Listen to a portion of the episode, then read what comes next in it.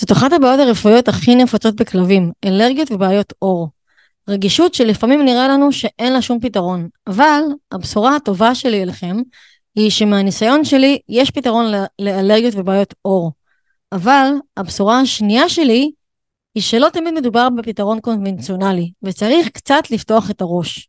היום הזמנתי מטפלת לרפואה משלימה לבעלי חיים שעבדה גם כאחות וטרינרית מעל לעשור, את רז פלוקסמן, שעולם התזונה ומערכת העיכול של כלבים מרתקת אותה. היא לוקחת חלק בהרבה קורסים וכנסים בתחום הזה, ומיד תבינו את הקשר לבעיות עור ואלרגיות אצל כלבים. יחד עם רז, אנחנו הולכות להעמיק ברגישות אצל כלבים מכיוון אחר. אנחנו הולכות לדבר על מהם הגורמים לבעיות עור ואלרגיות, והקשר שלהן לתזונה. איך אפשר לעזור לכלבים עם אלרגיות ואיך זה משפיע על ההתנהגות. כמו תמיד, גם הפעם ניתן לכם המלצות וטיפים איך להתחיל לעזור לכלב שלכם אם הוא סובל מאלרגיות או גירויי עור שונים. אז בואו נלמד איך לחיות עם כלב רגיש. היי וברוכים הבאים לפודקאסט רגישים על ארבע, פודקאסט הדרכה על איך לחיות עם כלב רגיש, איך להבין יותר לעומק כלבים רגישים ואיך להתמודד עם האתגרים שעולים בחיים המשותפים איתם, במקום של תקשורת והבנה הדדית. אני מאמינה באימון כלבים בגישה הרגישה המבוססת על בניית תקשורת נכונה וחיזוקים חיוביים. מדי שבוע יעלה לדיון אתגר אחר בחיים עם כלב רגיש, דרך שאלה שמטרידה בעלי כלבים רגישים. ביחד נפרק את האתגר ונלמד איך ניתן להתמודד איתו דרך שיתוף פעולה עם הכלב. ועוד כלים פרקטיים שיכולים לעזור לכם בחיים המשותפים יחד. אני הילה מורן, מלווה בעלי כלבים חרדתיים ותוקפניים בתהליכי ליווי התנהגותי ורגשי. אני מנהלת את קבוצת התמיכה לבעלי כלבים רגישים בפייסבוק ומקיימת הדרכות וסדנאות על אימון כלבים בגישה הרגישה. האזנה נעימה.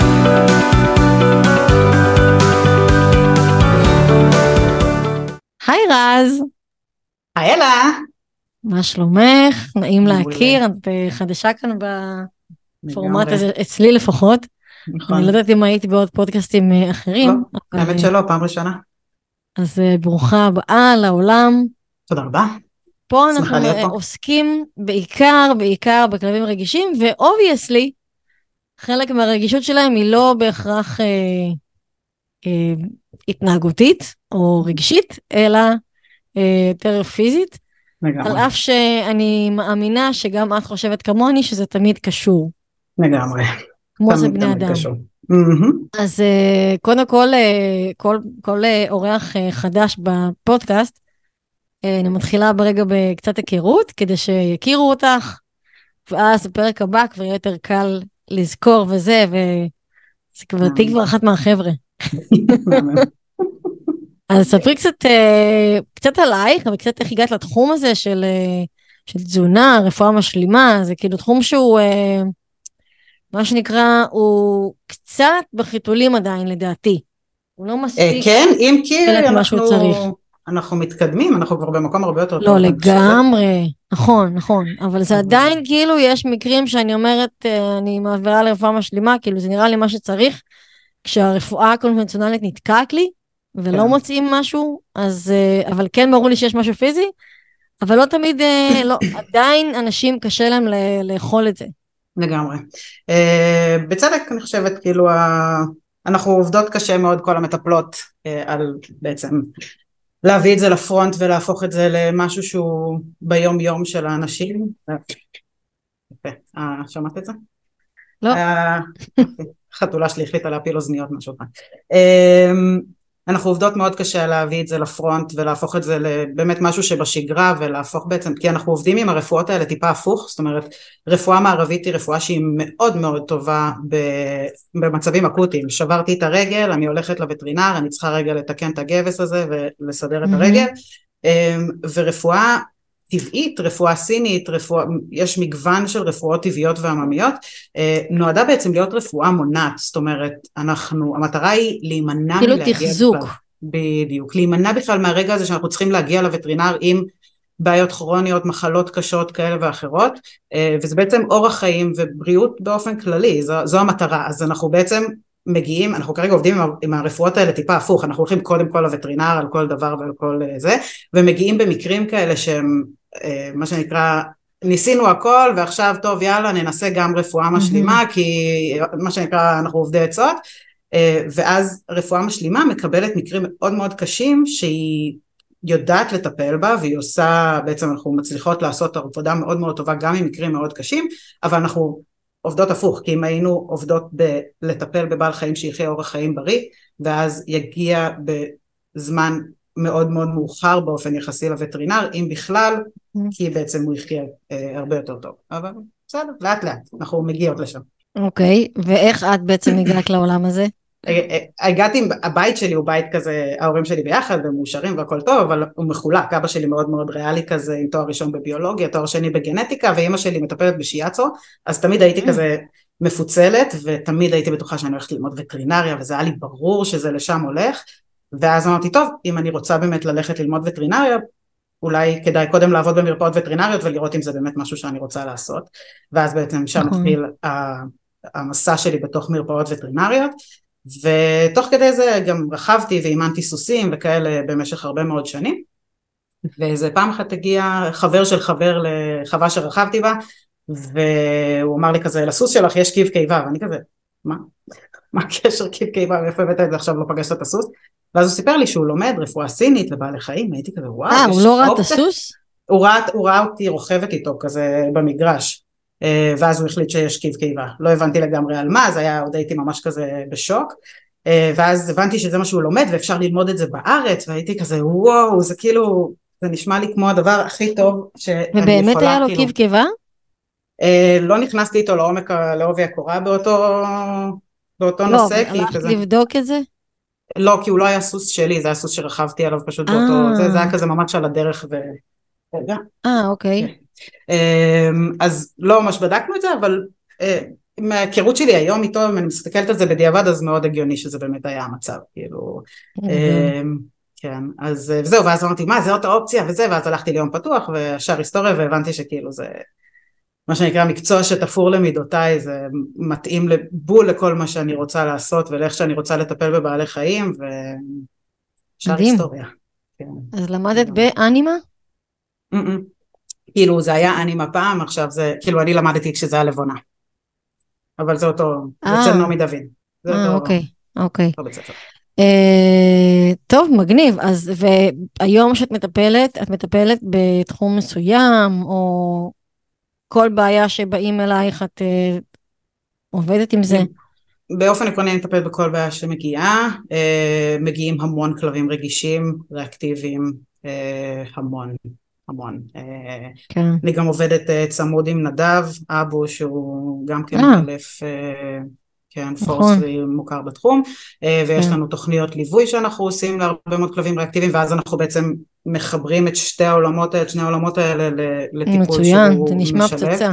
לגמרי, וזה עושה עבודה, וואו, מדהימה, כאילו, גם אנחנו בתקשורת כל הזמן, אחד עם השנייה, עם השנייה, וגם כאילו, הכלב בעצם מקבל כל מה שהוא צריך, אה, וגם עם אלרגיות, ש...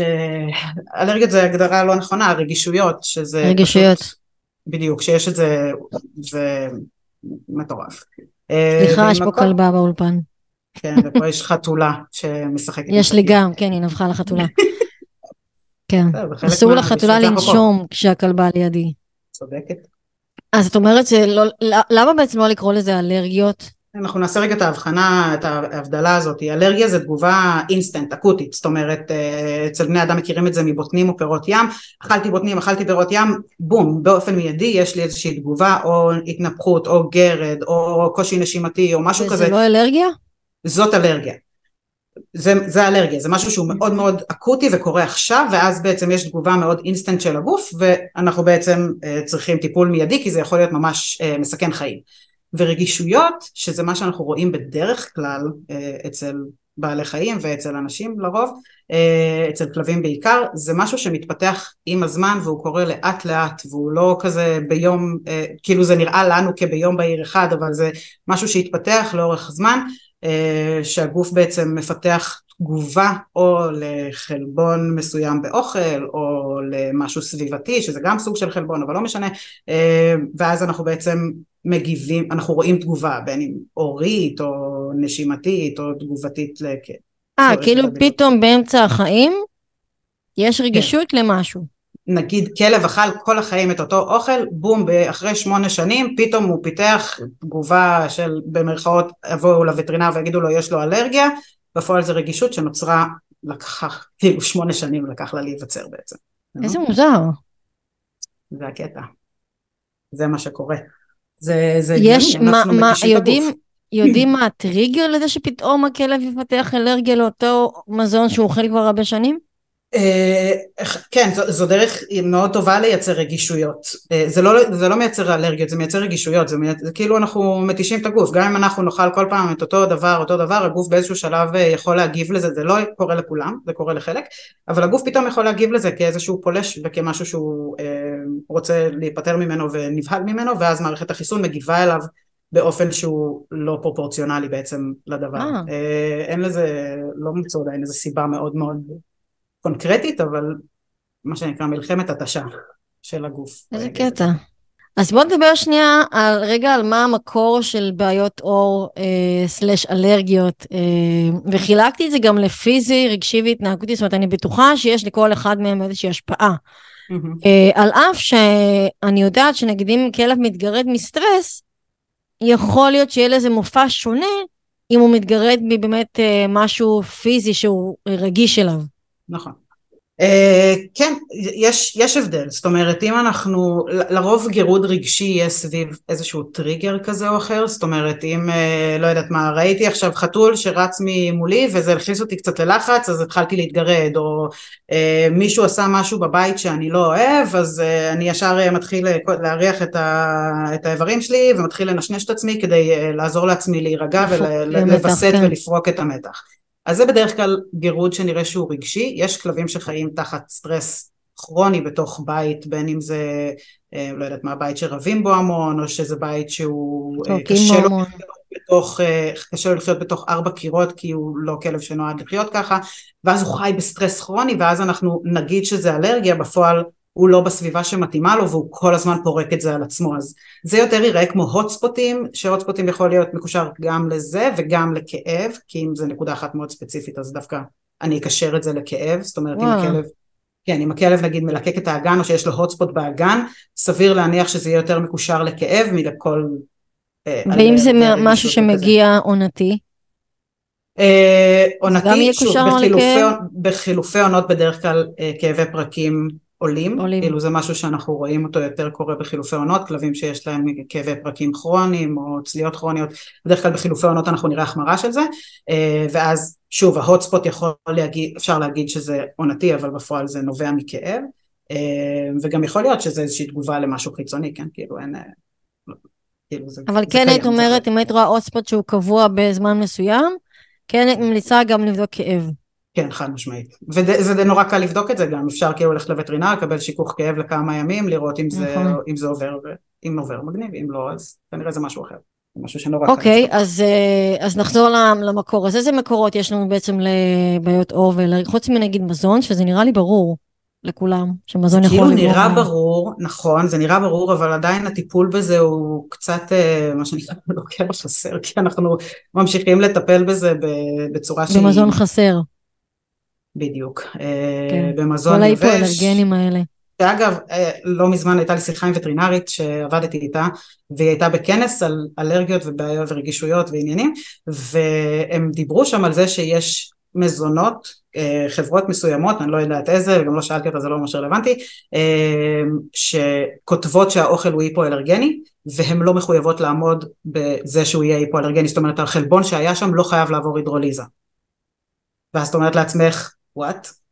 כאילו, אין שום משמעות למה שכתוב על השק, נכון, עכשיו כשמדובר על פרימיום, סופר פרימיום וזה, זה מוכר סבבה, אבל כשאנחנו נכנסים למחוזות המזון הרפואי, שם זה כאילו קצת יותר אה, מפוקח, בואי נגיד ככה במרכאות כפולות ומכופלות, וזה, כשזה נכנס לתוך עולמות האוכל הרפואי, כשכתוב שזה היפואלרגני וזה לא היפואלרגני, זו בעיה חמורה, כאילו, כי האוכל נכון. הזה גם עולה איזה 700 שקל לשק, כאילו זה מטורף. וואו.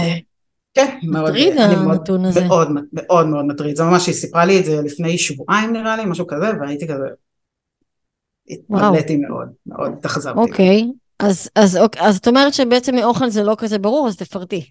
כאילו, נכון, אה, נגיד מה שנתת עכשיו זו דוגמה אה, עצובה, אבל אה, כנראה שלא נתקן את העולם. נכון, לאט לאט, לא נצליח. כן.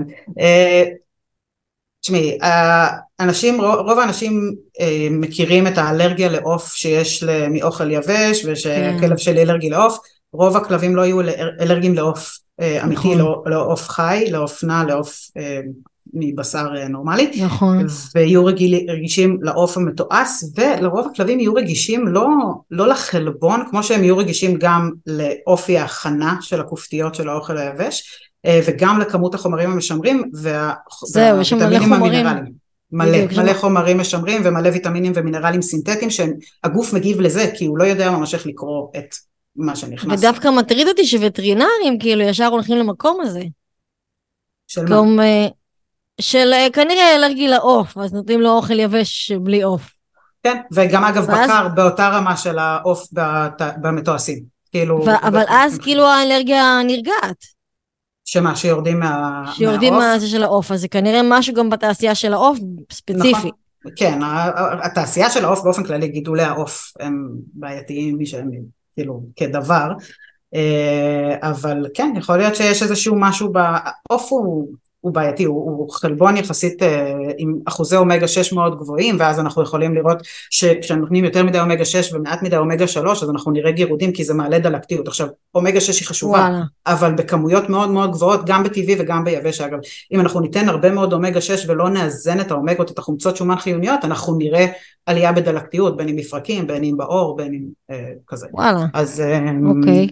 אז זאת בעיה. אז אמרנו שאחד המקורות זה מזון. אה, אנחנו פשוט מכירים את זה הרבה, כי זה, זה שיח מאוד נפוץ. כן. איזה עוד אה, מקורות יש לנו גורמים לאלרגיות או באזור? אה, סביבתי, אה, כלבים שאלרגיים לדשא, יש לי כלב שהוא ממש, הוא לא אלרגיה מסכנת חיים, אבל ממש כל פעם שהוא נוגע בדשא הוא, יש תגובה הורית. אה, אז זה, זה אלרגיה, זה לא רגישות. אה, יש לי כלבה שאני מטפלת בה שהיא רגישה לדשא סינתטי שזה ממש מוזר בעיניי כי בדרך כלל התגובה היא למשהו שהוא אמיתי. נכון. אבל יש תגובה לדשא סינתטי. אמ, למשהו מבחוץ, זאת אומרת יש איזושהי פריחה בחוץ, יש איזשהו אה, אלרגן mm-hmm. שקיים בחוץ ואז הגוף, הם נוגעים בזה, מלקקים את עצמם, מכניסים את כן. פנימה לתוך המערכת ואז יש איזושהי תגובה. אה, זה בדרך כלל אנחנו יכולים לראות, זה יחסית פחות קורה עם כלבים, זה כן קורה אבל זה, זה פחות דרמטי, רוב התגובות האלרגיות רגישויות שאני רואה בקליניקה הן בעיקר בעיקר בעיקר ממערכת עיכול לא מאוזנת, בעיקר. Okay. אוקיי. ופה נכנס באמת עולם האיזון של המערכת עיכול, של, ה, של מאזן החיידקים שיש בתוך המעי, אה, אם את רוצה אפשר להיכנס לזה עכשיו, אם את רוצה אפשר להיכנס אחר כך. אה, תכף אנחנו נגיע לעניין של ה... נפרט על זה. אה, יש גם גורמים שהם גנטיים לבעיות עור?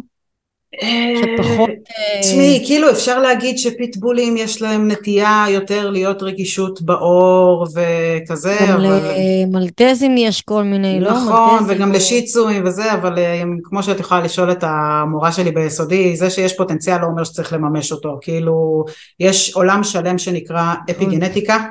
נכון. יש עולם שלם שנקרא אפיגנטיקה, שזה בעצם, יש לנו את הגנטיקה, את הגנים שאיתם אנחנו מגיעים לעולם האלה, אז זה, ויש את האפיגנטיקה, שזה עולם שלם שאומר איזה גנים יבואו לידי ביטוי בעצם בחיים שלי. זאת אומרת, לכולנו יש סרטן בגוף, זה משהו שקיים. האם אנחנו עושים חיים, אורח חיים בריא שבעצם המערכת שלנו יודעת כל פעם להרוג את הסרטן הזה ולהוציא אותו כדי שלא נחלה, נחלה בזה, או שאנחנו באיזשהו שלב פתאום המערכת באיזושהי, אה, באיזשהו חוסר ואז אנחנו, פתאום זה מתפרץ לנו, פתאום, הכל לא, כן. אין שום דבר שקורה פתאום. אמ, נכון. הכל, הכל קורה מאיפשהו. אה, אז, אז זה בדיוק זה, כאילו השאלה היא מה אנחנו עושים בחיים שלנו כדי למנוע מהגנים שאנחנו לא רוצים שיתפרצו לא להתפרץ, ומהגנים שאנחנו כן רוצים שישגשגו בגוף שלנו, שאנחנו כן נשגשג. אז שוב, תזונה ואורח חיים בריא וכזה, זה, זה בעצם מה שיעזור לנו. גם לנו, גם להם. אוקיי, okay, אז איך אנחנו בעצם מתחילים לטפל בבעיות uh, עור? תכלס, אני באמת, אני, זה אחת הבעיות שאני באמת פוגשת הכי הרבה. אפילו. ברמת השאלון כבר כתוב יש רגישות בבטן. כן. מה זאת אומרת, אה, אוקיי, התזונה תפוקה, או משהו בבטן חסר, או משהו בתרקול. אז איך מתחילים כאילו בכלל אה, את הדרך הזאת? קודם כל תשאול אה, מעמיק להבין על מה זה יושב, האם זה יושב, האם הגירוד או הבעיות עור יושבות על באמת כאב פיזי או על כאב רגשי כלשהו, איזשהו עניין רגשי, או שזה באמת משהו סביבתי, או שזה באמת מערכת עיכול לא מאוזנת שצריך לאזן אותה רגע, שזה כאילו במרכאות רגע זה לוקח הרבה מאוד זמן לאזן מערכת עיכול לא מאוזנת, בטח גם אחרי הרבה שנים. ואחרי שהבנו בעצם על מה זה יושב, אם זה יושב על מקור רגשי אז כמובן שנטפל ברגש ונבין על מה זה יושב ונטפל בעצם ב... לא יודעת, בית מלא בסטרס, נעזור לכלב להתמודד עם הסטרס או נוריד את רמות הסטרס בבית, אם זה מצב כזה את לא משלבת נגיד מטפל התנהגותי? בטח שכן, ברור, בוודאי. 아. אה.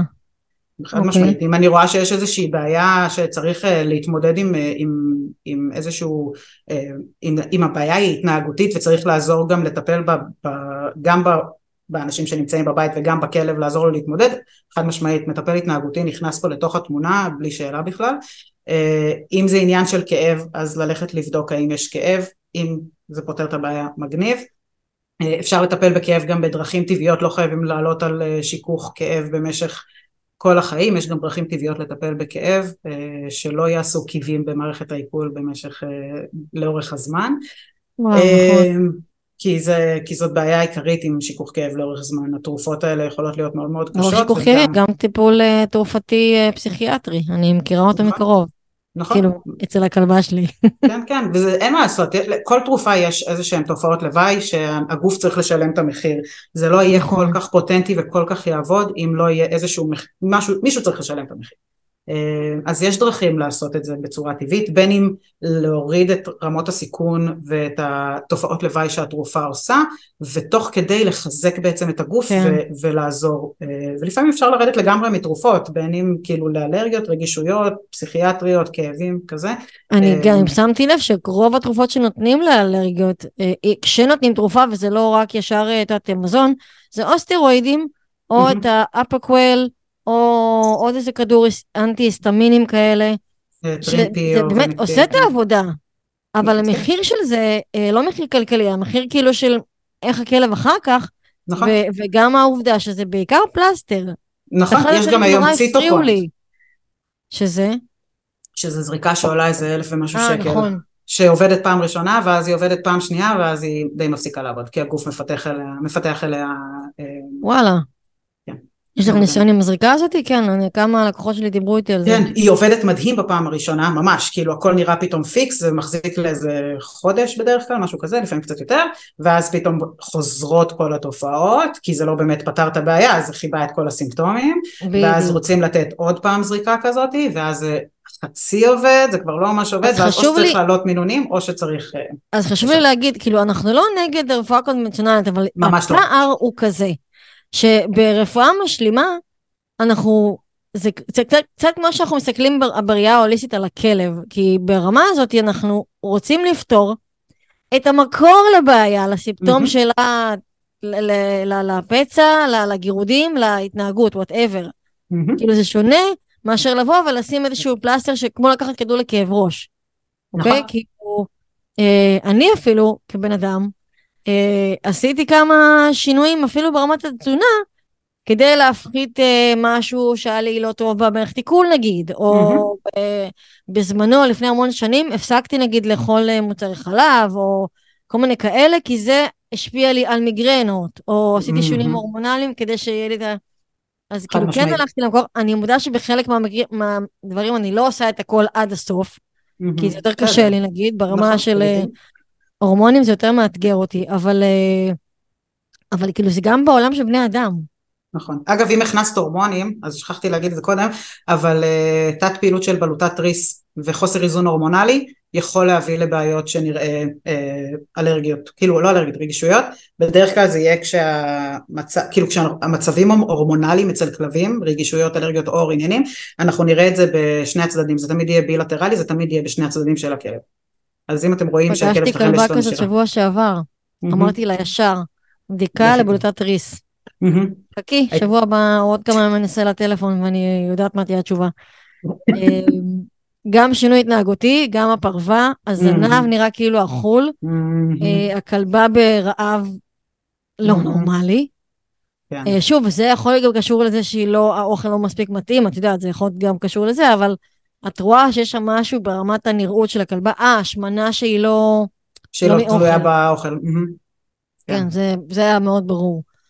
אה, כי כולה אוכלת אוכל יבש, כן? ולא כן. כמויות אה, זה.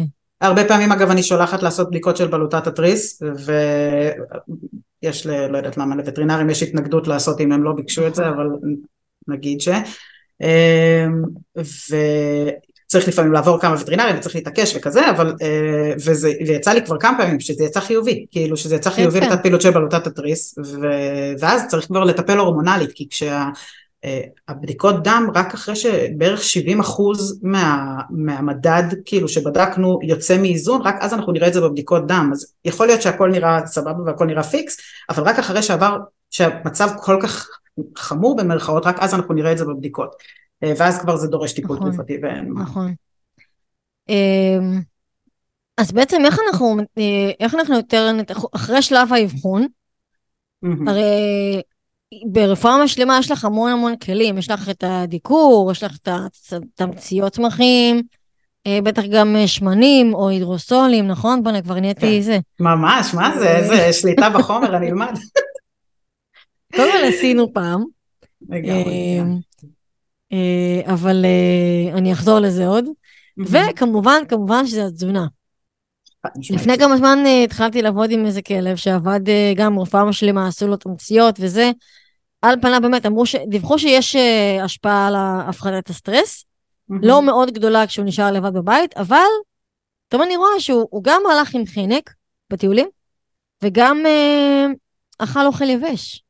מהמם. אמרתי להם, איך נשארתם על אוכל יבש אם עשיתם טיפול ברפואה משלימה? זה לא הסתדר לי. עכשיו, אני כן מבינה שיש אנשים שמעדיפים, כאילו, את יודעת, אתה מעדיף לא לריב עם הזה, אבל אולי כן לכוון אותם לעוד גיוון, לעוד משהו, שלכלב מהמם. יהיה טעים. כן. ובאמצע התהליך הם אה, עברו ל... הוסיפו עוד, שילבו עוד תזונה טבעית כזאת של, אה, את יודעת, אה, סוג של. קאניס ואובוריג'ינל. מהמם. היא אומרת לי, הכלב טורף את זה, אבל אני. מודאגת שזה לא אוכל אה, מלא, זה לא מספיק. אז אה, כן, אז איך את אה. ישר, כאילו, איך אנחנו בדרך כלל נטפל בבעיות עור? בוא נ- נחשוב, תראי טיפה את התהליך. שוב, אם זה באמת מגיע ממערכת העיכול, אני קודם כל אאזן מערכת עיכול, כן. אני אנקה, זאת אומרת החומר, החומרים המשמרים שיש באוכל היבש הם אה, רובם אם לא כולם יגרמו בעצם לתופעות ההוריות האלה ואז ברגע שאנחנו מורידים את האוכל היבש ועוברים לתזונה טבעית אז אנחנו מה שנקרא באורח קסם פתאום הכל כאילו קורה אז התגובות ההוריות נעלמות זאת אומרת פתאום אין אלרגיות פתאום אין רגישויות אבל פתאום זהו, איך הכל את סבבה. מסבירה את זה? כי כאילו, בגדול, אה, את מדברת על מצב שאם הרגישות היא קשורה למזון. אה, זה קורה אגב גם אם הרגישות היא סביבתית, למה? כי במערכת העיכול שלנו 70% ממ- ממערכת החיסון שלנו והאיזון ההורמונלי שלנו הוא במעי הגס ואת זה כבר אה, יש המון מחקרים שנעשו על זה בעשור האחרון וכבר קוראים לזה המוח השני והמוח הראשון וכבר יודעים שיש קשר ישיר זה נקרא גם אה, gut brain axis ו, ויש קשר ישיר בין החיידקים שיש לנו במעיים לבין החיידקים שיש לנו במוח ואם פעם חשבו שיש אה, את ה-BBB שזה המחסום blood brain barrier שזה המחסום שעובר אה, שבעצם לא מאפשר למולקולות מסוימות לעבור למוח כדי למנוע מהמוח זיהומים אז היום יודעים שזה לא נכון. היום יודעים שיש אה, חיידקים מסוימים שיכולים לעלות למוח דרך ה-gut brain axis הזה וכשאנחנו לא מאוזנים במעיים שלנו אז אחד אנחנו יכולים לראות תופעות הוריות וקשר ישיר גם אגב לבעיות התנהגות זאת אומרת זה פשוט כאילו זה בא ביחד כן, נכון. זה פשוט בא ביחד, אה, רואים את זה כל הזמן. אז אני כשאני מגיעה לטפל, ואם זה באמת מגיע. גם, אם זה, גם אם זה לא מגיע ממערכת העיכול, כי מבחינתי כשאני מאזנת את מערכת העיכול, אני מאזנת הכל. כי יש משפט מאוד יפה שאומר We are what we eat, מה שנכניס לפה שלנו ומה שהכלבים שלנו יאכלו, זה התאים שבסופו של דבר יבנו אותם ויהפכו אותם להיות הכלב שאנחנו רואים מול העיניים שלנו, זה לא מגיע מהאוויר, אנחנו צריכים לבנות את עצמם מאיפשהו. ואם אנחנו נאכיל אותם באוכל שמזין אותם, אז אנחנו נראה הרבה מאוד סימפטומים פשוט נעלמים כביכול. אה, אז אני קודם כל בדרך כלל מעלה אותם על תזונה טבעית. אם אפשר, ומה קורה אם במאה באמת. אה, יש לך התנגדות לתזונה טבעית? נגיד עכשיו אני אומרת לך, תקשיבי, אני לא אתחיל לבשל לכלבה. אין לי זמן לבשל לכלבה. מה הפתרון אני, שלך? אחד, אני מקבלת התנגדויות כל הזמן, אני כבר רגילה לזה. ברור לי. כאילו, אני כבר נהייתי מומחית. אה, אחד, אם לא רוצים להכין לבד, יש היום ספקים שעושים את העבודה מעולה אה, והם יכולים, אפשר להעביר ולא צריך לקנות. יש כלבים שהאוכל של הספקים, כאילו שלא צריך מקפיא, יכול לייצר להם כל מיני בעיות, אז יכול להיות נכון. שהם כן יצטרכו את האוכל בהקפאה, ויש כאלה שלא, ולא חייבים אני בהתחלה, בתחילת דרכי הייתי מאוד כאילו זה או הכל או כלום, כאילו אפס או מאה, אין כזה באמצע, או שאתם עוברים לתזונה טבעית או שכאילו אין, אנחנו לא מצליחים לעשות את התהליך בדיוק.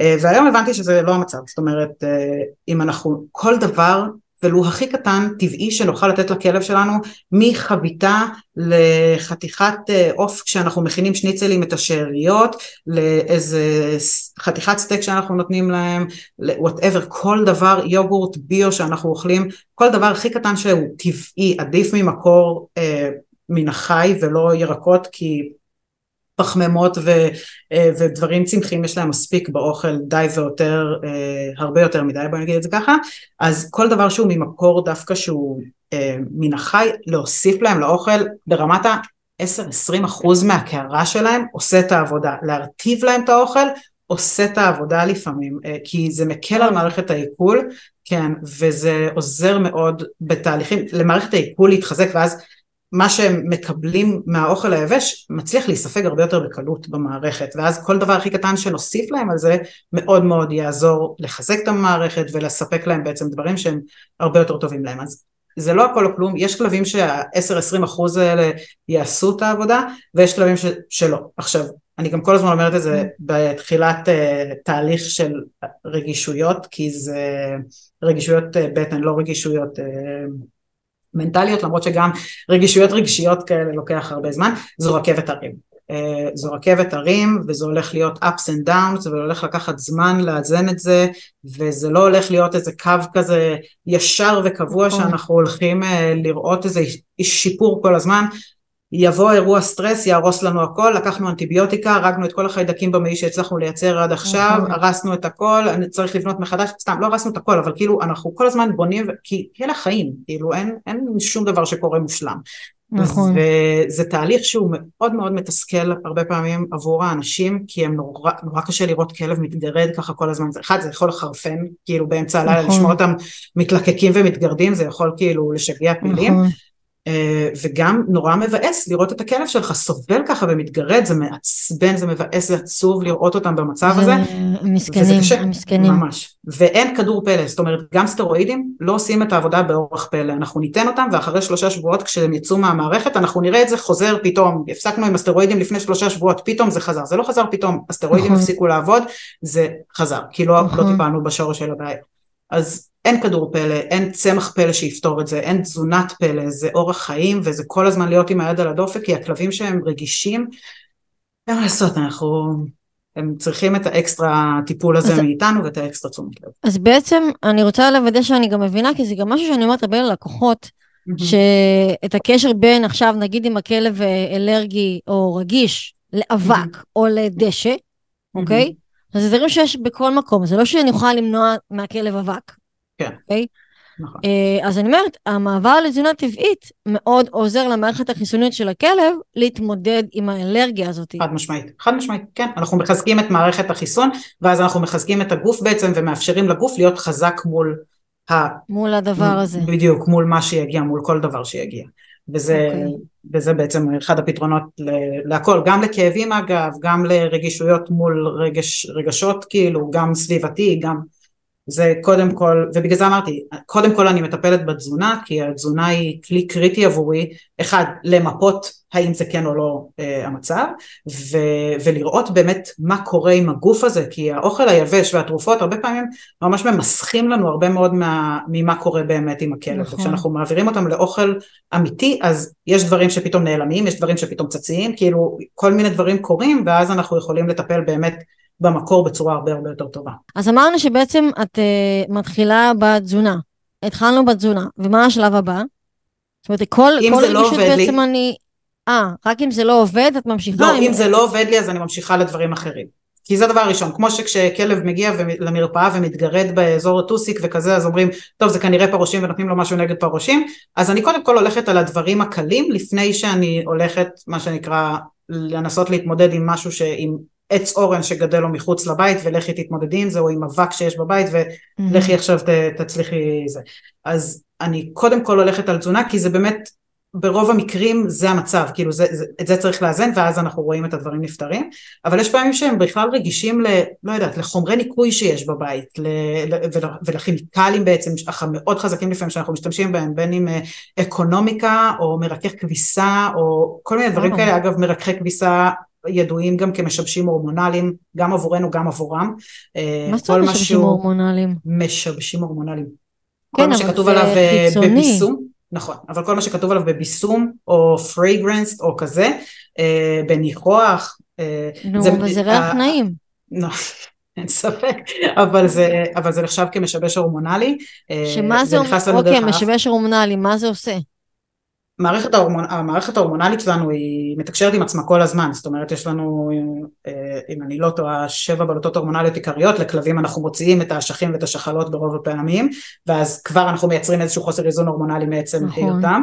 אמ, ובקיצור, לא משנה, החומרים הכימיקליים האלה של הריח הם משבשים את המאזן ההורמונלי, הם יושבים על אותם רצפטורים שאמורים להיתפס ההורמונים בהם. גם לאנשים? כן. אז איך זה מתבטא? אה, אצל אנשים זה יכול להתבטא בבעיות הורמונליות כאלה ואחרות. אה, וואו. מבלוטת התריס לשחלות פוליציסטיות לאנדומטריוזיס, וואו, איזה בעיות. הורמונליות יש להם.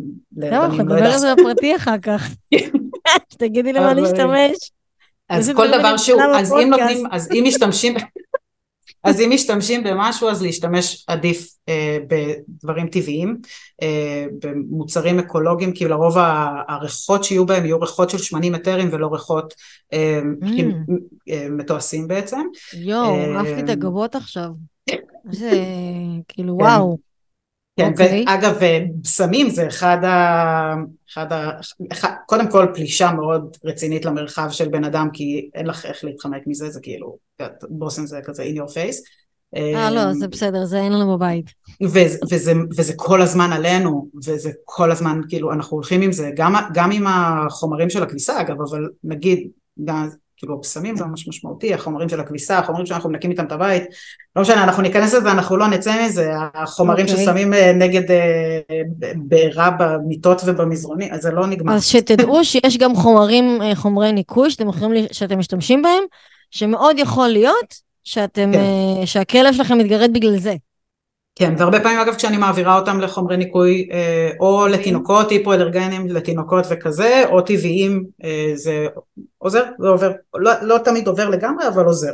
אז אה, מה, אז אחר כך את, נגיד אם, אם זה עזר, אז את מחכה, כאילו את לא ממשיכה, אבל ברמת העקרון, נגיד שזה עזר חלקית או לא מספיק עזר, אז יש לנו, את בעצם עובדת עם דיקור, עם uh, תמציות, כאילו... דיקור בדרך כלל כלבים עם רגישות אורית אני פחות אשתמש כי זה קצת... Uh, סתם זרקתי, כאילו, אני לא... כן, כן, כן, ברור לי, uh, זה פשוט... אבל טוב, ש... שזרקתי, כן. כן, כי הרבה פעמים בתחילת דרכי, אם אנחנו כבר מדברות, אז נורא הייתי כזה, נורא רציתי לדקר, וזה היה כלי שהשתמשתי בו המון, ודיקור זה חוויה שיכולה להיות סופר פולשנית, פולשנית עבור רוב נכון. הכלבים ממש, זה כאילו הם כל כך רגילים שעושים להם ועושים כזה תופסים אותם וזה ודיקור זה משהו שהוא מאוד אינטימי ולא משהו שכל כלב מסכים לו ויש יחידי סגולה שממש ממש נהנים מזה אה, וגם במיוחד אם האור כל כך בוער ואדום וקשה וזה נורא חם כאילו אז עוד לדקור את הדבר הזה תחשבי שכאילו את פצועה ואז באים ולוחצים לך על הפצע זה לא כן, נעים, לא נעים זה לא נכון. נעים וזה גם לא יעזור כאילו אם זה לא נעים זה לא יעזור. אני אוהבת את הגישה. כן, אני גם בגישה אה, הזאת ש... יותר ההתנהגותית, אבל כן, אם זה לא נעים זה לא יעבוד. כן, ברור. גם לנו, גם להם, אגב. כאילו, אז, אז אנחנו לא בעצם לא מגיעים לאיזושהי הבנה, שאם יש גירודים מבעיות אור, קודם כל, לטפל בתזונה. חד משמעית. דבר ראשון. אוקיי. דבר ראשון שעושים. איזה השפעות ראית על, אה, שטיפלת בבעיות אור, איזה השפעות ראית על ההתנהגות של הכלבים? זאת אומרת, יש את בואו קצת ניכנס לעניין ההתנהגותי. מה, או אם יש לך סיפורי מקרה שאת רוצה לשתף, או יכולה... כלבים, אה, כלבים ריאקטיביים, לרוב אה, הריאקטיביות שלהם תרד, הרגישות שלהם לטריגרים תרד. אה, הם עדיין יכולים להיות ריאקטיביים לזה, זה לא יפתור את הכל, אבל זה משמעותית ינמיך את הווליום של זה, ממש. מדהים. ואם זה יכול לעזור ברמת ההתנהגות, ממש רואים אותם אחד חיוניים יותר, יותר כיף להם לחיות, כי לא כל האור בוער כל הזמן והכל קשה ומבאס, כאילו, אני חושבת על עצמי עם עקיצת יתוש שאני בא לי למות לפעמים, אז אני אומרת כל האור מגרד, כאילו זה להתחרפן, זה רק לאכול מישהו, מי, מי לא ייתן ביס למישהו אחרי שכל האור שלו ככה בוער, אז כשהם מצליחים להרגיע ולהוריד בעצם, אז הם כזה, כאילו יש איזה, נשמים, כזאת ממש, כאילו ממש רואים את זה. אמ, כלבים שפחות התפרצו על דברים בחוץ, כלבים שפחות התפרצו על דברים בבית. כן. אז, אה, אז בדרך כלל אנחנו נראה ממש אה, ירידה בטריגרים שקורים. אה, זה בעיקר ברמה ההתנהגותית, אנחנו נראה אותם ישנים יותר טוב בלילה, וכשאנחנו ישנים יותר טוב אז הכל יותר טוב. נכון. זה נכון גם לנו גם להם. בדרך כלל נכון גם לנו גם להם. פשוט עובד ביחד. סיפורי מקרה, יש, יש מלא. כי יש מלא כלבים עם רגישות. אני חושבת שאחד הסיפורים הכי מוכרים אמ, שאני עבדתי איתם, גם מוכרים ברשת אמ, דרך הטיפולים שעשיתי, זה צ'ו שהוא אחד הכלבים הכי מפורסמים. אה, אז אין בעיה. גם okay. אוקיי. מאוד בעניין של לספר את הסיפור שלו וכזה. אז...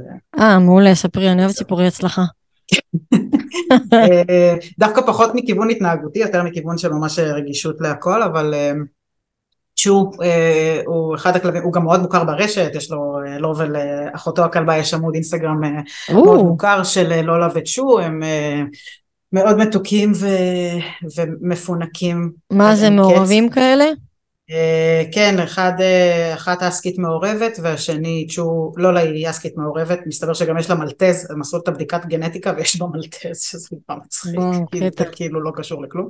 אה, וצ'ו, כלב שנראה, לא יודעת, חצי פיטבול, חצי ריצ'בק, חצי, כבר יותר מחצי, אבל בקיצור, uh, שיעור של דברים. כזה, כלב גדול כזה, פרווה קצרה, עיניים כחולות יפהפיות, כלב באמת יפה תואר, uh, שהיה רגיש להכל מהרגע שהוא היה גור, זאת אומרת הוא הגיע אליה עם דלקות ומוגלה שהיא הייתה יוצאת לו מהכפות רגליים ומהאוזניים ומהעיניים ומהאיבר מין oh ודלקות בעור וכאילו משהו מזעזע והווטרינרים העלו אותו כמובן על אה, זדי שזה נחשב אה, אוכל רפואי אה, היפואלרגני, כן. אלרגיות והוא קיבל סטרואידים במינון מאוד מאוד מאוד גבוה והוא היה אצל מומחה לבעיות עור שנתן לו זריקות כדי לעשות בעצם הרגלה לאלרגנים.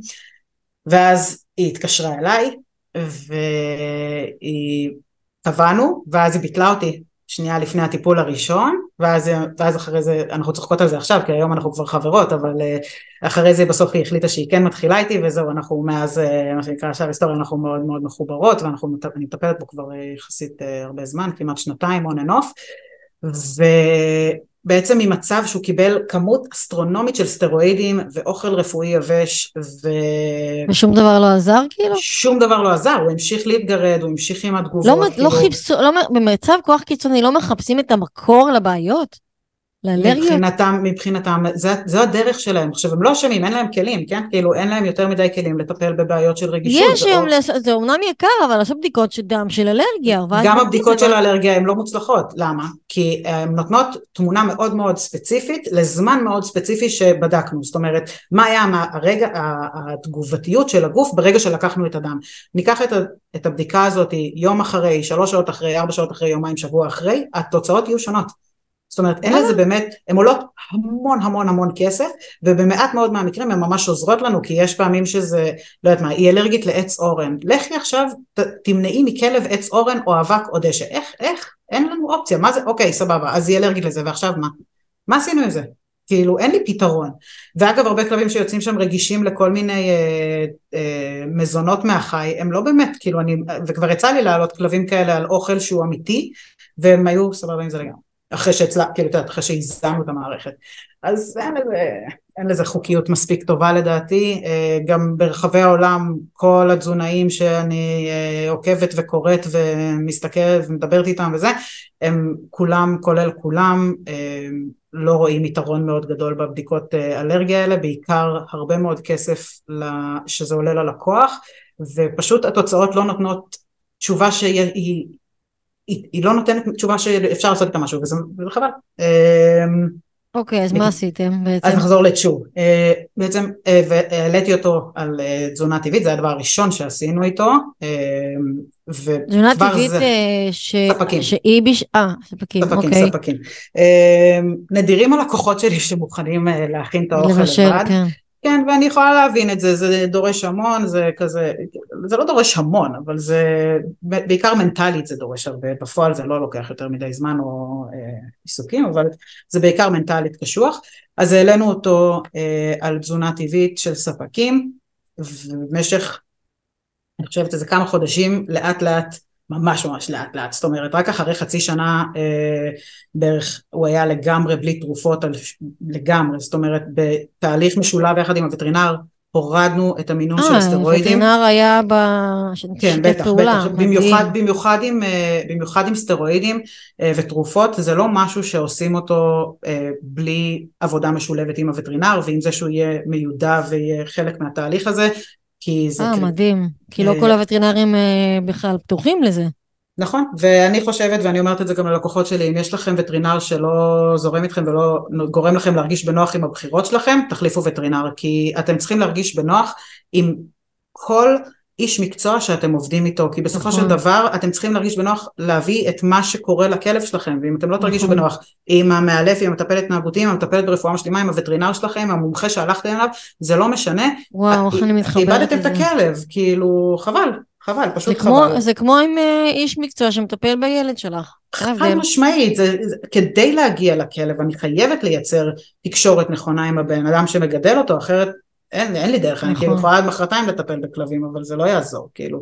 וזה אגב אחד הדברים שלא מספרים כשהולכים אה, ללמוד רפואה משלימה, וטרינריה וכזה, שצריך, בדיוק, שצריך לדעת לתקשר עם בני אדם, בראש ובראשונה, ולדעת נכון. להעביר, אה, להעביר את הרצון שלך, כי אחרת, כי הם בסופו של דבר חיים איתם, והם אלה שצריכים לעשות את השינויים. נכון, אז... עובדים עם, ה, עם הבעלים, כמו עם ההורים, כאילו, אתה לא נכון, עובד עם הכלב. בדיוק, הדרכת הורים לגמרי, לגמרי, וזה במיוחד נכון. בנקודות הסופר רגישות האלה, זה אקסטרה קריטי שתהיה לך את, ה, את הדרך לתקשר עם הבן אדם. ותגידי, אז... כן, סליחה, תמשיכי על שוב. Uh, בקיצור, אז הורדנו אותו לאט לאט uh, מתרופות, היום הוא כבר נראה לי איזה שנתיים, לא יודעת, משהו כזה, אולי פחות טיפה, בלי תרופות בכלל, על תזונה טבעית, בלי גירודים, הפרווה שלו נהייתה אימא'לה, אמ, הוא חיוני, הוא זז, הוא, הוא לא היה זז, הוא לא היה מתנער, אגב זה עוד סימן של כואב ולא נוח בגוף, הם לא מתנערים עד הסוף, הם, הוא נהיה רק את הראש, טיפה את הכתפיים, הוא לא הגיע בכלל עד לזנב, כאילו, יש סרטון מאוד מוצלח של זה שהוא כזה מסוגל לזוז פתאום בתוך הגוף שלו. וואו, אמ, מדהים. ו- וזהו. משהו עכשיו... חשוב אבל שאמרת על התנערות, זה מעניין. כן, על זה התנערות, נכון. כי אני, אני, אחת ההנחיות שלי זה להתחיל לחזק כשהכלב מתנער כדי להגדיל את הכמות, את התדירות שהוא מתנער. יש לי חברים שכל הזמן אומרים שיוגי הוא הכלב הכי, יוגי הכלב שלי, שהוא הכלב הכי מתנער בעולם, כי אני מהרגע שהוא פיצי, אני כאילו על כל התנערות שלי, אני כזה ייי כל הכבוד, ואז עושה לזה מסיבה, והוא כאילו מתנער על כל, באמת, רע, ארנב מתנער, על כל שטות סתם. זה כאילו. מעולה. לארנב. היה לנו ארנב בבית לפני איזה יום, חודשיים, שמרנו, מאוד מוזר, חיה מאוד מוזרה. אז עכשיו נגיד, אה, אגב, אה, אני אה, הכרתי אז את רומאו, וזה כלב שבעצם נאמר לי שהוא לא יכול לאכול חלבון מהחי בכלל. קיבלתי עם אחת כזאת עכשיו, נכון, כן, יש אה, אה, איזה קטלוג כזה הזיה, שכלב לא יכול לאכול חלבון מהחי. אז עכשיו הוא אוכל חלבון מהחי? בהחלט. הוא אפילו התחיל אה, עכשיו לאחרונה הוא התחיל לנסות גם חלבונים אחרים שהם לא רק הודו. בדרך כלל מה שאני עושה אני קודם כל מתחילה עם חלבון אחד שהוא יחסית קל לעיכול ויחסית אין לו נטייה אלרגנית יותר מדי, כלבים פחות נתקלו בו נכון, במזונות יבשים וכזה, הודו, שזה נכון. בדרך כלל יהיה הודו.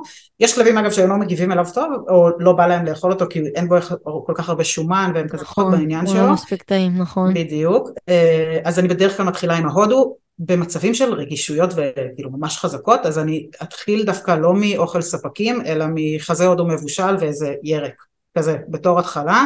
אה, אנשים בדרך כלל זורמים על זה כשזה לא עכשיו להתעסק אברי פנים, עצם, עניינים, כזה, כשזה ממש בסיסי הם סבבה עם זה.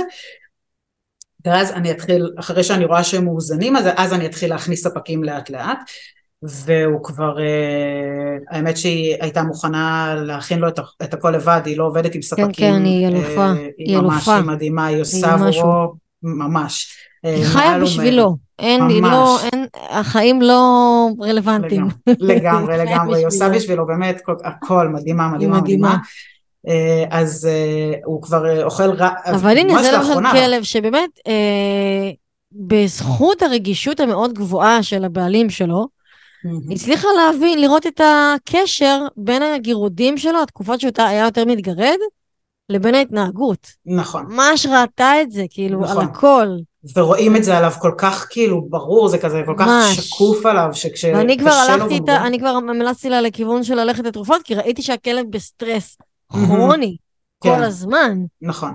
ועכשיו זהו, הורדנו. אותו גם. עכשיו גם הורדנו אותו מזה, הורדנו אותו מה... הוא היה על Apoquel עכשיו תקופה, יש לו כאילו לא, תקופה אני מדברת על אה, פסיכיאטריות. תרופות כי פסיכיאטריות, אני יודעת, אז זהו, אז הוא- בלי בכלל, כאילו, בלי כלום. הוא לא היה בכלל פסיכיאטריות, לתרופה פסיכיאטרית, היא לא נכון, הסכימה. לא, הוא לא עלה, נכון. כל הכבוד לה, כי היא הייתה לא עלה. מוכנה לעשות את העבודה המאוד מאוד קשה, שזה דורש מדהים, אבל אני לא. מדהים, נכון. אין שום בעיה, אני, תראי, אני תמיד, אני תמיד עדיף קודם כל שיהיה משהו טבעי.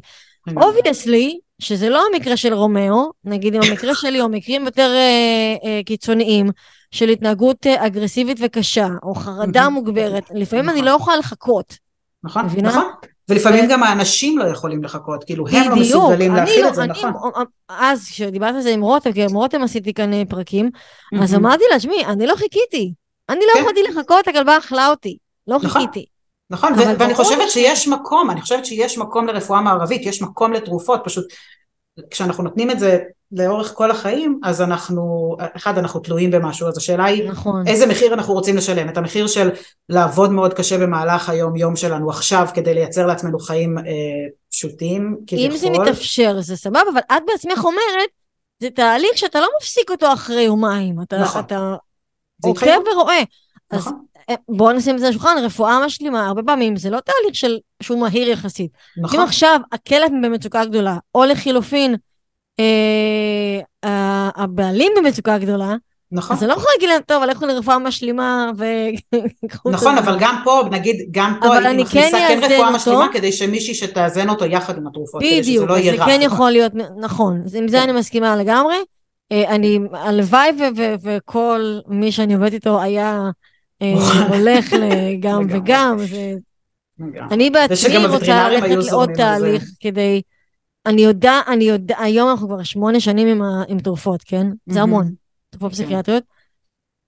זה עוזר לי, זה עזר, זה כל כך הקל עליה את המעבר אה, דירה האחרון, זה המעבר הדירה הכי טוב שהיה לי. אני כן יודעת שאני, אה, אה, היום אני כבר רואה יותר ויותר תופעות שאני בטוחה שהן קשורות לתרופות הפסיכיאטריות. ואני יודעת היום שאני באיזשהו שלב, בזמן הקרוב, ארצה כן, אה, אפנה לזה זמן, וכן אעשה אולי איזשהו שינוי מינונים או הורדה כלשהי במקביל לעבודה של רפואה משלימה. אתה יודע, זה יותר מורכב כי צריך להכיר אותה יותר טוב, והיא לא תיתן לכל אחד אה, כן, ברור. אבל אה, אני, אני מודה שזה גם אחד מהפחדים שלי, יכול להיות שאם היה יותר קל עם מוקה, מבחינת אנשים בחוץ, אז הייתי כבר עושה את זה יותר מהר. כן. זה קאדר כזה. כן, כן, ברור, אבל זה הרבה פעמים הפ... כאילו הקושי להתחיל, כמו לפני אימון כזה, אין לך כוח להתחיל וזה, ואז כזה התחלת ואז כזה, זה, את נכנסת לאיזה רצף, אז כאילו הרבה פעמים, אה. את גם זוכרת אותה של פעם, כאילו נכון. יכול להיות שזה, ואחד שזה אחד הפחדים מהדברים. שלי שהיא תחזור אם אני אוריד את התרופות אה, מדי. בדיוק. היה את- שלב את- שניסיתי. Oh my God. אז זה בדיוק העניין. את תמיד יכולה, תמיד יש לך את הכלי הזה של התרופות, כאילו, worst case נכון. scenario, את חוזרת למצב שאת נמצאת בו עכשיו, זה מה שאני הרבה פעמים אומרת ללקוחות שלי שיש להם איזושהי התנגדות רגע להוריד תרופות, מקסימום תחזיר רגע את התרופות, כאילו אם אנחנו רואים שאנחנו עוד לא בלופ, וגם צריך לזכור שכשמורידים תרופות יש איזושהי תקופה שהגוף רגע מסתגל חזרה למצב החדש, ואז אנחנו בעצם, נכון. רוא, כאילו, אנחנו נראה החמרה רגע לפני שנראה שהגוף כזה, אה אוקיי סבבה, לא כזה נורא פה דווקא, כאילו, אז השאלה היא כמה אורך רוח יש לנו כדי להכיל רגע את ה... נכון. את השנייה עד שאנחנו מצליחים צריך ל- צריך. להתכונן לזה, בקיצור. כן, וזה גם משהו אה, ששוב, מטפלת נכון. טובה תדע להגיד לבעלים. ותדע להגיד לאנשים, תשמע, הולך להיות פה עכשיו XYZ, קח בחשבון, בוא ניקח רגע נשימה, נראה מה קורה, ו- ומשם נתקדם, מקסימום נעשה אחרת. כאילו, אוקיי. וזה קריטי. Uh, תגידי, יש uh, דברים שאנחנו יכולים להמליץ למאזינים שלנו שאפשר להתחיל לבד, למשל? כן. בין אם זה אה, תזונה, בין אם זה נגיד עכשיו הכלב נורא מתגרד, אז ברור שצריכים לבדוק את זה, זה בכלל לא שאלה. ללכת לווטרינר, ללכת לרפואה משלימה. אבל אה, האם לפני שאני, אם זה לא משהו מאוד קיצוני, אז האם לא שווה לנסות איזשהו תפריט או לעשות איזשהם ניסיונות? כן, חד משמעית. אמ, אחד, רוב התגובות הראשוניות אגב שגם יגידו בבט, אצל וטרינרים התגובה תהיה ל, לא יהיה לא לסביבה ולא לאוכל לא לשום דבר הם יגידו שזה אלרגיה לפרושים אז קודם כל לוודא שאין פרושים אה, בדרכים טבעיות בדרכים אה, כימיקליות תבחרו את הדרכים שלכם אני תמיד בעד אה, טבעיות. אה, Mm. אגב אה, עוד לא הצלחתי לאשש את זה במחקרים אבל אה, קולר ענברים כמו ששמים לתינוקות אה, כשכואב להם אה, חילופי שיניים וכאלה ענבר זה שרף ששמים, זה פשוט אה, אוקיי, שרף, שרף, אה, שרף מאובן, מיובש. שרף מאובן בדיוק, ש, שעושים ממנו שרשראות, הוא בצבע ענברית מן הסתם, כן, אה, ושמים אותו על ה... על ה שמים להם אותו אה? כקולר, והוא הוא חייב לגעת באור, ואומרים שזה בגלל החשמל הסטטי שנוצר שם, אז הפרושים והקרציות לא נתפסות, או שבגלל איזשהו ריח שזה מייצר, זה, הם נופלים. לא יודעת okay. אוקיי. לגמרי להגיד למה, אני יודעת שברחבי העולם זה משהו שמתחיל לתפוס לאט לאט יותר ויותר, אני יכולה להגיד לך שכשניסיתי את זה על יוגי והיה עליו במהלך הקיץ, כשהוא כלב שנתפסים עליו הרבה פעמים אה, קרציות, אה, שמתי עליו את הקולר הזה, לא עלה עליו כלום, והיינו בגולן שזה מקום שורץ קרציות ולא עלה עליו שום דבר, ברגע שהורדתי לו את זה הוא התחיל להתגרד ואני כזה וואו, אז זה עוד לא, אני לא יכולה להגיד שזה כאילו עובד במאה אחוז, אבל בקיצור, לטפל לפרושים וקרציות כדי לוודא שזה לא הדבר הזה. Okay. אחרי אוקיי. שטיפלנו לפרושים וקרציות וראינו שזה לא העניין, ללכת לתזונה, זאת אומרת, אה, אם אפשר להעביר ל-100% תזונה טבעית, להתחיל מחלבון בודד, אה, עדיף הודו בתור התחלה כי הוא הכי פחות מייצר. תגובתיות, אה, ואז אחר כך להתחיל לגוון, כי אם אנחנו ניתן רק חלבון אחד כל הזמן אנחנו יכולים לייצר יותר נזק מתועלת. אז בעצם לעשות את הניסויים האלה מאוד לאט, גם לעשות את זה לאט, את המעבר לעשות לאט, את השינויים לעשות תמיד לאט, אומרת את זה, כאילו, וחנויות כן. אומרים תעברו בבת אחת. לא, לא, לא, להתחיל לא, מצעצועים וואו, אפילו, צעצועי ממש. עם- עם הודו של הנריס או של. whatever. כף בתוך כזה. האוכל, כלום, פיפס, כאילו הכלבים הרגישים האלה, זה צריך לעשות איתם את זה כל כך לאט, כאילו זה, נכון. אנחנו צריכים לאזן מחדש את המערכת עיכול ואת, ה, ואת המאזן חיידקים, אנחנו נעשה את זה מהר, הגוף ייתן לנו כזה ברקס מטורף ואנחנו לא נצליח להגיע לאן שאנחנו רוצים להגיע. נכון. אז אה, ממש לאט, בעדינות, לראות את התגובות של הכלב, לדעת שככל ש... ולעקוב אחריו, זאת אומרת, אם הוא משלשל ובא לו ברע, אז להוריד רגע את המהירות, מהק... כאילו להוריד את הקצב ולעשות את זה קצת לאט יותר, לדאוג שהאוכל מגיע חמים וטעים, במיוחד עכשיו בקור, אה, אוכל חמים בטמפרטורת החדר. בקיצור, אז אמרנו אוכל ותזונה שהיא אה, יותר מזינה, אם מה אתם יכולים לעשות את זה ירקות? אני כאילו, אני בעד ירקות, אין לי בעיה עם ירקות, עכשיו זה נורא תלוי מה הכלב אוכל, אם הכלב אוכל אוכל יבש, פחות, פחות להוסיף ירקות, יותר להוסיף אה, בשר. באמת? תשמעי, אם זה או זה או רק יבש, אז כן, אז להוסיף ירקות, אבל אם זה יבש ואפשר להוסיף בשר, אני מעדיפה שיוסיפו בשר, כי יש מספיק פחמימה בתוך האוכל היבש, יש מעל ומעבר פחמימה באוכל היבש, אז אפשר, אבל ירקות. זה לא פחמימה. ירקות זה בעיקר פחמימה, כאילו בטטה זה פחמימה, דלעת זה גם פחמימה. אה, אבל כאילו אם זה- אה, נגיד אומרים לי הכלב אוהב גמבה, כלב המלפפון, גזר כזה. שיוכל. אין לי לא בעיה, להוסיף. אבל אם, אבל שוב צריך להבין שכלבים כדי שהם יקבלו את מה שהם צריכים מה- גם בפח, כאילו גם במלפפון גזר, אם זה לא טחון slash מאודה slash אה, אפוי מבושל whatever, הם לא מצליחים לה, להפיק מזה יותר מדי, הם צריכים שזה יהיה, יעבור איזשהו תהליך של עיבוד כדי אה, להצליח וואו. לקבל מזה את הוויטמינים והמינרלים שאנחנו כל כך רוצים שהם יקבלו. עכשיו, גם בה באופן כללי כל אה, חבריהם הסולניים למיניהם, יש להם נטייה לעודד דלקתיות בגוף, בעיקר בעיקר וואלה. של, של, מה- של הפרקים, אז כלבים עם דלקות פרקים כרוניות, כאבים כרוניים של אגן, דיפ דיספלזיה, לא אה. כזה, פחות. הם כן מכילים. הרבה ויטמין C, אבל יש גם במקורות אחרים ויטמין C, נגיד תרד לצורך העניין, נקפיץ תרד, יהיה בו פי עשר יותר ויטמין C אם אנחנו ניתן אותו ככה. אז להקפיץ אותו שנייה ולתת את זה לכלב. אפשר, סבבה, Mm. אין בעיה. אמ, אז ירקות אפשר, אני תמיד אעדיף לתת ביצה או בשר או משהו כזה, זאת אומרת, מאשר את מעדיפה ירקות. לתת יותר משהו שהוא חלבוני. כן, חד משמעית. כי המערכת עיכול שלהם נועדה לעכל חלבון, לא נועדה לעכל כמויות אסטרונומיות של, של ירק. הם יכולים, אבל אם אנחנו ניכנס רגע, הלכנו רגע, סטינו, אבל אם אנחנו נסתכל על מערכת העיכול של כלבים, אנחנו לנו בלשון ובפה וברוק שלנו בעצם יש לנו אה, אנזים שנקרא אמילז. אמילז זה אנזים שנועד לפרק פחמימה. יש לנו אותו ברוק, כבר כשאנחנו מקבלים פחמימה לתוך הפה אנחנו גם מרגישים את הטעם מתוק, זה בגלל שאנחנו מתחילים לפרק את הסוכרים כבר בתוך הפה.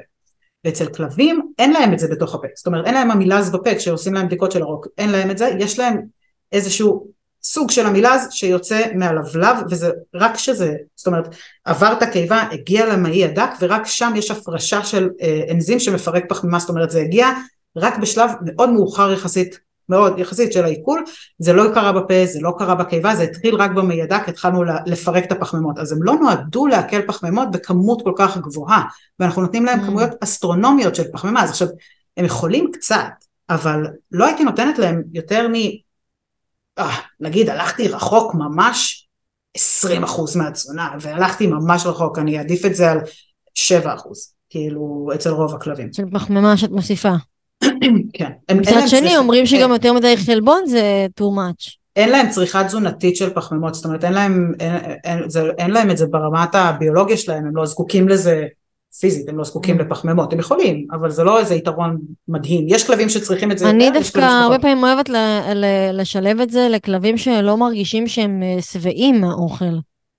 נכון, זה לפעמים יכול לעזור להם, אם כי שומן יעשה עבודה טובה יותר. שומן יעשה עבודה הרבה יותר טובה בלהשאיר אותם סלימים. מה, גוש חמאה לבפנים? לא גוש, כי גוש חמאה יכול לייצר לנו גם, אה, אם אנחנו ניתן שומן שעבר חימום, אנחנו נהיה יותר בסכנה לקבל, אה, לדלקת לבלב, לפנקרטיטיס. אה, אז, אז שומן בכמות גבוהה הוא לא טוב כשאנחנו לא עושים את זה מאוזן, אם אנחנו ניתן לכלב עכשיו 100 גרם חמאה בבום אז כנראה שאנחנו נחווה או שלשולים דרמטיים או דלקת לבלב, אה, אבל להוסיף קצת, לא באמת, כן ברור לי, אז אני גם קצינה, אה, אבל לתת קצת שומן בתוך האוכל, כפית חמאה לכלב אה, גדול, חצי כפית חמאה לכלב קטן, רבע כפית חמאה תלוי בגודל, כי יש כלבים בגודל של, של תיק קטן, אז, אז פשוט ממש, ממש קצת, לפעמים עוזר.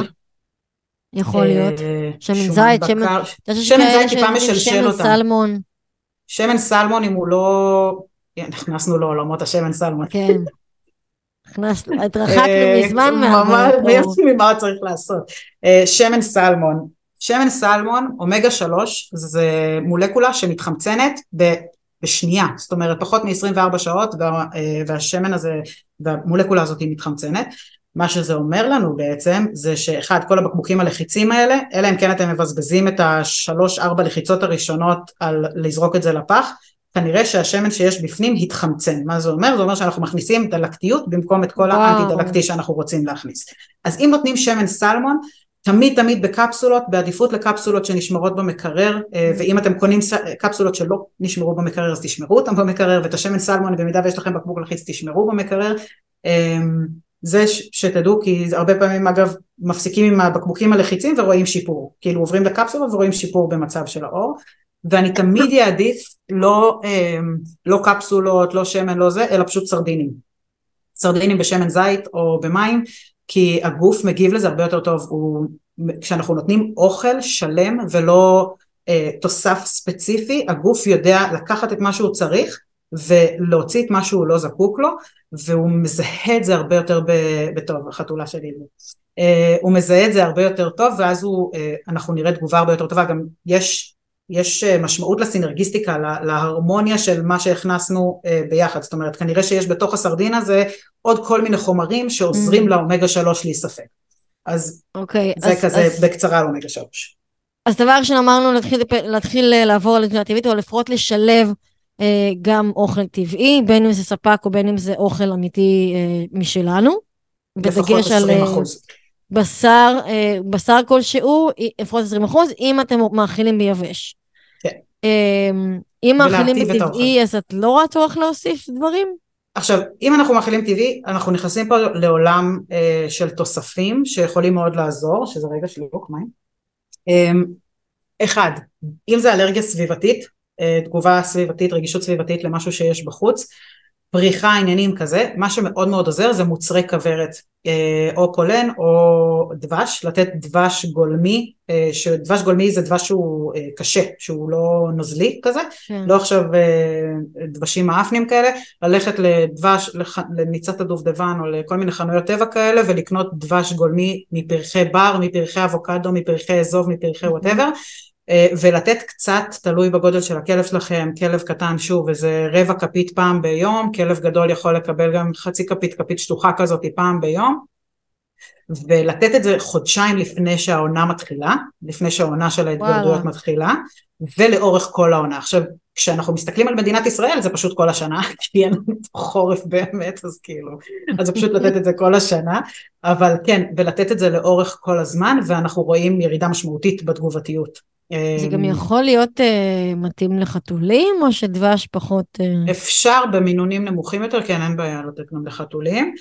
וצריך, uh, ומה שזה עושה זה בעצם מלמד את הגוף, מכיר לו בעצם את החלבונים שעד היום הוא ראה אותם ורצה לתקוף אותם ולהגיד אתם לכו לי מהזה אתם עושים בלאגן, הוא מכיר אותם דרך מערכת העיכול, לדבש יש גם איכויות אנטי דלקתיות ומרגיעות מערכת עיכול וכזה, ש... ואז הגוף מכיר את זה בצורה שהיא לא מאיימת ואז אנחנו יכולים להתחיל לתקשר בעצם עם החלבון הזה, ואנחנו אה, רואים... זה. עם, עם כלבים אוהבים דבש, אני לא יודעת. יש ויש, יש כן. ויש פשוט בתוך האוכל, כאילו אין אה, מערבבים. אה, יוגי נגיד לא סובל את זה, אבל יוגי הוא לא פוטנציאל, כאילו. אוקיי, מה, איזה עוד דברים, נגיד, אני חושבת על, על דברים מרגיעים שיכולים להרגיע את האור, נגיד עד שתגיעו לווטרינר או כזה, כדי כן להקל על הכלב. אז דברים חיצוניים שאפשר למרוח זה לעשות חליטה של לבנדר או קמומיל. זה שני צמחים שמאוד בטוחים לשימוש ואפשר למרוח אותם על האור של, ה, של הכלבים. אם משתמשים במשהו חיצוני אז לעשות חליטה, לא, לש, לא למרוח שמן היתר ישירות על, על אור של כלב בלי להתייעץ עם מטפלת אה, שאמרה לכם איך ומה לעשות, בדרך כלל זה יהיה חזק מדי ועדיף לדלל את זה. אז חליטה ו... כאילו שכמו תה, ואני מספיגה את זה על אה, ספוג ואז על... אה, בדיוק, לוקחת, אה, לוקחת פרחים, שמה אותם בתוך כוס, מכסה לרבע שעה עשרים דקות, משאירה את זה ככה כדי שכל השמנים האתרים והחומרים הפעילים יישארו בתוך המים, ואז אחרי עשרים דקות זה גם מתקרר טיפה, שזה נחמד, טובלת, מנקה את האור, זה גם מחטא, זה גם משכך כאב, הלבנדר, גם מרגיע את האור, עוזר לאיחוי של המקום, כאילו זה שמן, זה השמנים האתרים של הצמח הם, הם מדהימים. אה, ואז זה יכול להרגיע נקודתית. אה, זה משהו שאפשר למרוח חיצונית, אפשר לעשות גם איזושהי כזה כמו אה, קומפרס כזה כללי כזה לכלב, פשוט למרוח את כולו בדבר הזה. אפשר לשים להם גם חליטה במים, שמעתי באחד הפרקים שרותם דיברה על זה שאפשר לשים להם חליטה במים נכון. כדי לעזור להם להירגע, זה גם מרגיע את נפש אבל זה גם עוזר מבפנים להרגיע את האור. נכון, מדהים. טוב, אם הכלב שותה את החליטה זה נהדר. לגמרי, לא הם לא, לא, פחות לא מתחברים, כן, גם שלי פחות, יש כלבים שנורא אוהבים, בעיקר עשב לימון הם אה, זורמים כן, עליו יותר מכל נכון. דבר אחר. אה, וסרפד זה צמח שהוא הוא משתן החוצה את האלרגיה במילים אה, פשוטות, בואי נגיד את זה ככה. אני מסיבה לבוא, זה לא עוקץ אותם? לא, כש, כשזה בחליטה לא. לוקחים חליטה של עלי סרפד, אין איתו בעיה. גם לנו אגב, זה מאוד מחזק דם, זה מאוד טוב נגד אנמיה. מה? בחורף הקודם היה לי מלא סרפדים בגינה, בחצר. ומוקה הלכה בתוך הסרפד כאילו... כאילו אופנן, הכל סבבה, כן. אין בעיה. כן, לא ברור. אה, כאילו יש, יש דרך לקטוף אותם, אבל אה, פעם, עכשיו, כן, תעשי, תייבשי. כן אני אסייג רגע את הסרפד, כי הוא מאוד מאוד טוב כדי להוריד תסמיני אלרגיה של אודם וחום וכזה הכל נורא נורא בוער, הוא עוזר כזה להרגיע ולצנן mm. ולשתן את הכל החוצה. אה, לא לתת את זה אם יש אה, אי ספיקת לב או אי ספיקת כליות, אסור לתת את זה במצבים כאלה, ואם כלב לוקח אה, תרופות שהן אה, נוגדות, כאילו ברכה לי המילה, שהן אה, לא מרגיעות מערכת חיסון, שהן מדכאות מערכת חיסון, כמו ציקלוספורין mm. או טקרולימוס, זה שתי תרופות שאסור לתת את זה יחד איתן, כי זה יכול לשבש שם את מאזן האלקטרוליטים, אה, אז והכי, לא... והדרך הקצרה היא פשוט להגיע למטפלת לרפואה משלימה. זה, זה הפתרון הכי פשוט. כן, לגמרי. הכי קל. אז דבש זה דרך מאוד מאוד טובה, אה, להכיר להם אלרגנים מבחוץ, והסרפד זה דרך מאוד מוצלחת. אה, כן, ותזונה כמובן שהיא קריטית לנו. כן. קריטית. אה, טוב, משהו שלא דיברנו עליו? וואו, לא יודעת, לא נראה לי. דיברנו מלא, מלא תזונה. דיברנו מלא, נכון, מלא כן, תזונה. המסקנה וגם לא אמרנו. גם כלום על תזונה, יש מלא עוד להגיד על תזונה, אבל גם... כן, דיברנו על תזונה בהקשר של אה, בעיות עור, כי באמת זה... זה אינסופי. כן, וזה, וזה קשר ישיר. טוב, אז אה, סיכום על כל הדבר הזה של בעיות עור סלש תזונה, כי- הבנו כבר שזה מאוד מאוד קשור אחד לשני. מהמם. מה את רוצה להגיד איזשהו אה, משפט מחץ, משפט סוגר, משפט סיכום? כן, אוכל, בבקשה. אוכל, לאזן את המעיים, לאזן את המאזן חיידקים במעיים, אה, להוריד רמות סטרס בבית, כי זה הרבה פעמים מאוד מאוד קשור. אה, לדבר עם מטפלת ברפואה משלימה, כי היא מאוד מאוד מאוד מאוד יכולה לעזור לכם, וזה גם, אגב, זה משפט ארוך, אבל לא, זה מסוג הבעיות שלא דורשות טיפולים אה, פעם בשבוע.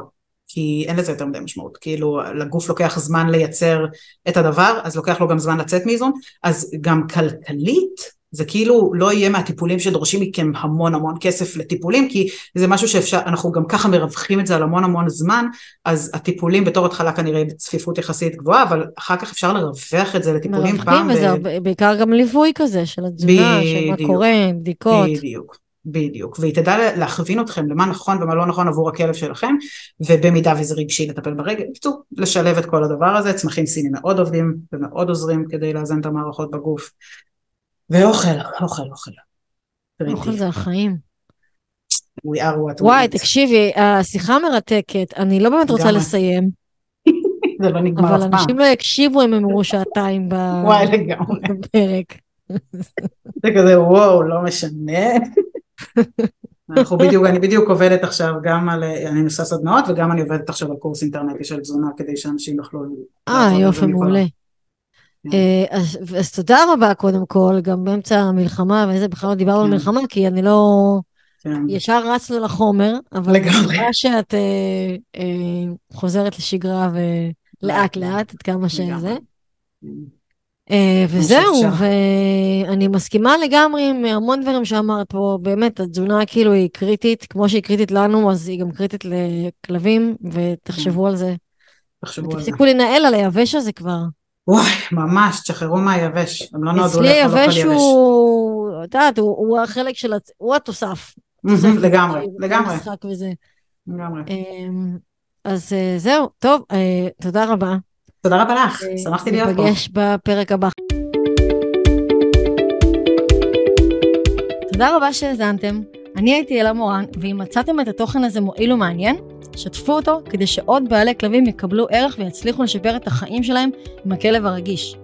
אפשר לשמוע את הפודקאסט בספוטיפיי, אפל פודקאסט, גוגל פודקאסט ובכל אפליקציות ופודקאסטים. אם יש לכם נושא בוער שתרצו שאדבר עליו, מוזמנים לכתוב לי במייל, בפייסבוק, באתר שלי או באינסטגרם, כל הפרטים ממש פה למטה. תודה שוב, ונשתמע בשבוע הבא עם פרק חדש.